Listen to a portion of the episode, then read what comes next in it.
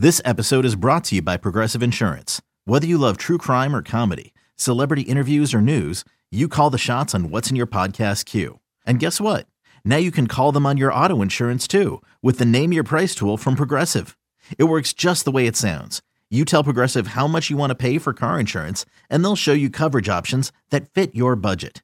Get your quote today at Progressive.com to join the over 28 million drivers who trust Progressive. Progressive Casualty Insurance Company and Affiliates. Price and coverage match limited by state law. With threats to our nation waiting around every corner, adaptability is more important than ever. When conditions change without notice, quick strategic thinking is crucial. And with obstacles consistently impending, determination is essential in overcoming them. It's this willingness, decisiveness, and resilience that sets Marines apart. With our fighting spirit, we don't just fight battles, we win them. Marines are the constant our nation counts on to fight the unknown. And through adaptable problem solving, we do just that. Learn more at marines.com.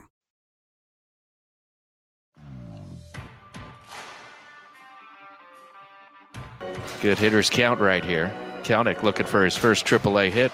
Here's a drive to right. This is hit well. It's deep. It's back, and it is gone.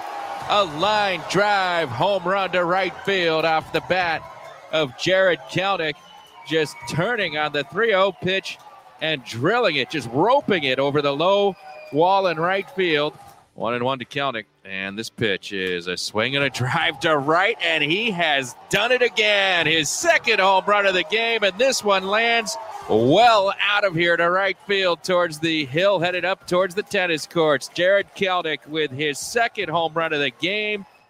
It's BetQL Daily on the BetQL Audio Network. Yes, it is BetQL Daily. Ryan Horvat in for Joe O. Joe back tomorrow here with Ross Tucker. BetQL Daily here on a Thursday afternoon. We got a full Major League Baseball slate, which is going to be starting here shortly. NBA to break down as well. We got lightning bets coming up about an hour from now. If you haven't done so, download the BetQL app today. Use the promo code DAILY for 20% off any subscription. BetQL helps you beat the sports books, assist sports bettors of all types, from the first-time bettors to hardcore. Make more informed betting decisions using data and analytics. Get started today at BetQL.com. Also available on the Apple App Store and Google Play. The Odyssey app, also one of my favorites. That's where I catch the Big Time Baseball podcast. Tony Gwynn Jr. with Cody Decker. In case you guys haven't missed that one, you could find that, again, podcast, apple.com, the Odyssey Network. We're joined now by Tony Gwynn Jr. You can find him on Twitter at Tony Gwynn Jr. Does radio for the Padres over on 93.7 The Fan in San Diego. Tony, how you doing today, man? Thanks for giving us a couple minutes. I'm doing well. How about yourself? I'm doing really, really good. Let's start with the situation going on right now with the Padres, the COVID situation. What's the latest there? Well, right now, it seems that Fernando Tatis Jr. and Will Myers ended up getting COVID, and because of contact tracing, Eric Hosmer, Jorge Mateo, and Jerickson Profile all had to go on the IL as well. So the Padres right now are missing some pretty big pieces, to say the least, offensively. Yeah, absolutely. And when you look at that division, I mean, obviously right now you don't want to lose anybody. It's still early in the season.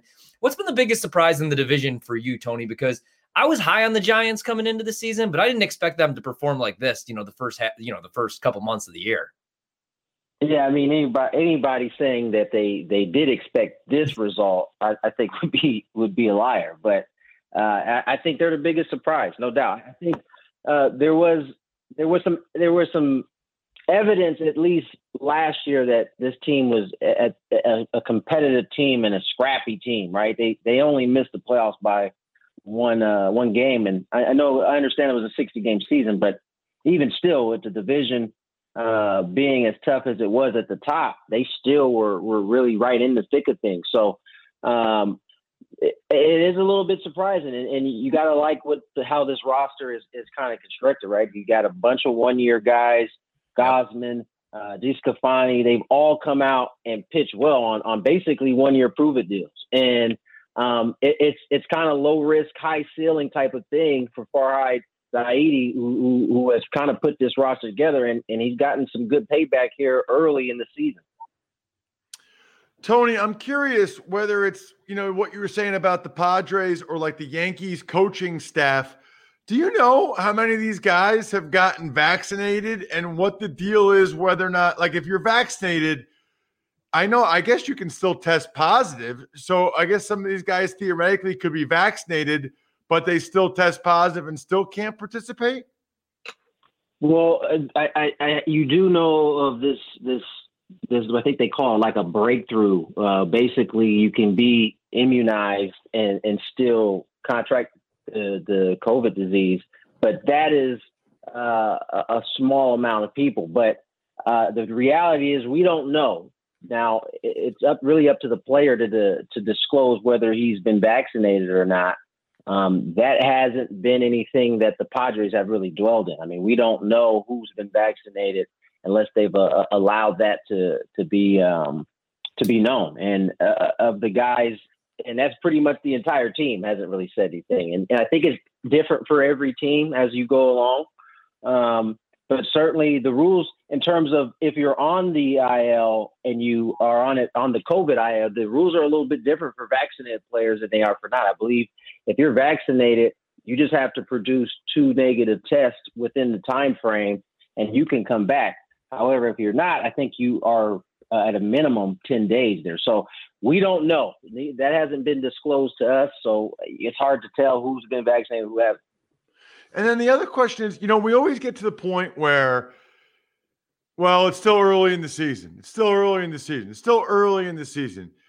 When you were a player and looking at it now, at what point do we start to say, this is who these teams are? It's not early in the season anymore. Is it 4th of July? Is it June?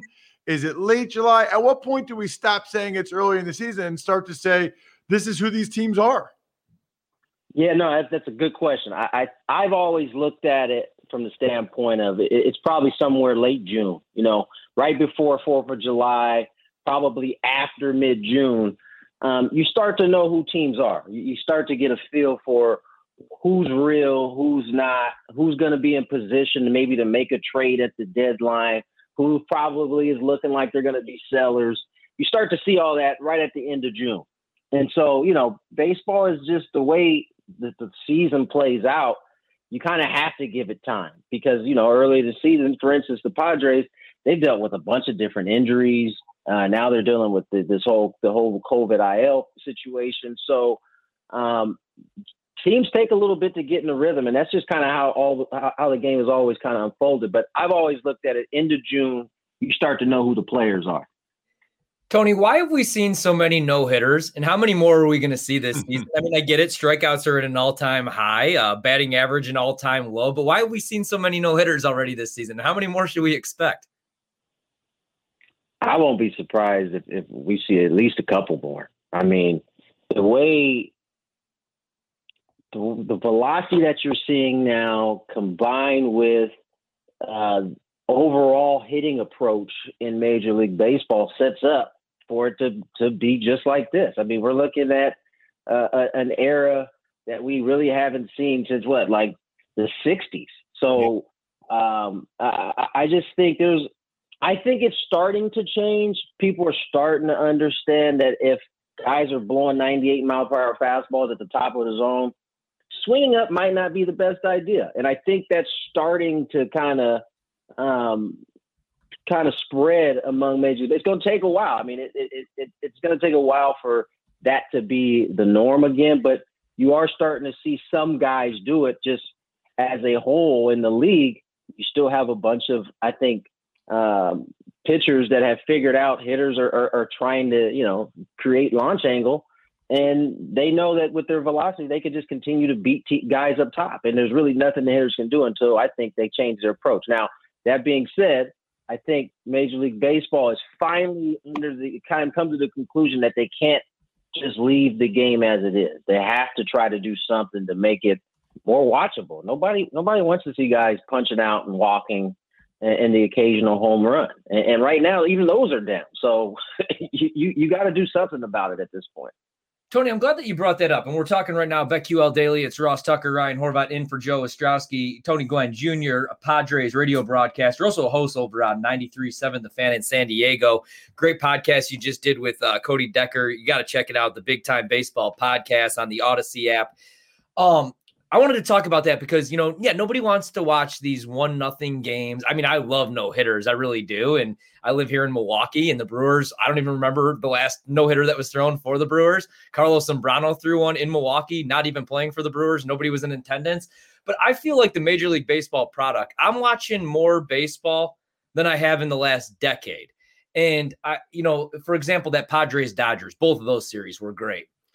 Do you think, Tony, that the game, how does Major League Baseball, how could they take advantage of all this young talent? I mean, look at all these guys around the league. I think the game's more exciting than ever as far as the players. How do they market the players better? How do they make this product, I guess, more exciting for like my 8-year-old son who prefers to watch the NBA right now? Yeah, listen, I think I believe that the biggest issue when you look at it from a 10,000-foot view is that the two sides don't get along, right? The reason the NBA works so well in terms of marketing is because there's buy-in on both sides. They are in it as partners. It's just not that way right now for Major League Baseball and the Players Union. And really the best way to take advantage of it is to be on the same page so that you can market these guys the right way and have buy-in. Right now, it just doesn't seem like they're on the same page. Ultimately, the Major League Baseball is set up right now to be in a really good situation. You got a bunch of young, talented cats that are, below 25. Mm-hmm. And you can have a chance to really move this game in the right, but it's going to take buy-in on both sides. And I'm not even talking about the collective bargaining agreement, just in terms of moving the game forward. That's a piece of it. Don't get me wrong. It's a huge piece of it, but they have to be on the same page. And that's really the only way you can market your game in a way that it attracts the younger audience and not just the younger audience, just brings people in general to want to watch the game. Right. Right. Absolutely. And I mean, I get it. Everybody wants to see the long ball and everybody wants to watch home runs and high scoring games. I get it. One team I thought we were going to see that from this year was the Yankees. And I played a World Series future and it, they've struggled. They're kind of figuring some things out, but I'm out on the Yankees. Tony, if you're buying into one team from the American League, if I want to make a bet today on one team to represent the American League in the World Series, who are you buying into right now? I know it's early. That's a good question. I mean, right now, I still think the Yankees can still be a team that is good enough to win a World Series. They got to kind of get going in the right direction. And honestly, they've started to pick it up a little bit. And for me, that team, it's always been about health. If they're healthy offensively, it can make up for maybe some of the deficiencies elsewhere that they have. That's how explosive that offense can be when it's hitting on all cylinders. Now, there are a bunch of question marks for that team still, as I say that. I mean, what are you going to get out of Italian? Is he going to be able to kind of find his try to hit that ceiling that people thought that he could be? And for me, I think that's what it really boils down to, is those two things, is health and can they pitch enough? And if they have the first part, I think it makes the second part a lot easier. But I would still say the Yankees are a team that can still do it. What about, Tony, in the NL East? Now it's the Mets and the Phillies that are at the top of the division. I'm a Phillies guy. Is that how you think it'll unfold, or do you still think the Braves will be there, and do you think there's anything there with Miami or Washington? I picked the Braves, I believe, at the beginning of the season. But I've always felt like this division is a complete toss-up. We've always known Phillies had the talent. It was just that they needed to shore up that bullpen. Seems like they've done that a little bit. They've addressed that. I'm surprised that where Atlanta's at. I did not see them getting off to this slow of a start. And they got a run differential of a -17. I thought that this team would be one of the higher scored teams in baseball. But they've just been off to a slow start offensively. And the Mets are always a wild card, right? They've had a bunch of talent for a while. I mean, you add Francisco Lindor, that adds to that talent pool. But it just seems like they couldn't get out of their own way. But they seem like to start the season, they're starting to get their groove. And they're doing really with Lindor not really swinging the bat all that well. So and a couple other guys not swinging the bat well on that lineup. So I've always felt like it's a toss-up. This one is going to be the division that I think comes down to the wire out of all of the other divisions. Do you think there's any issues, Tony, with Oakland and the uncertainty now? Do you think that could affect the players?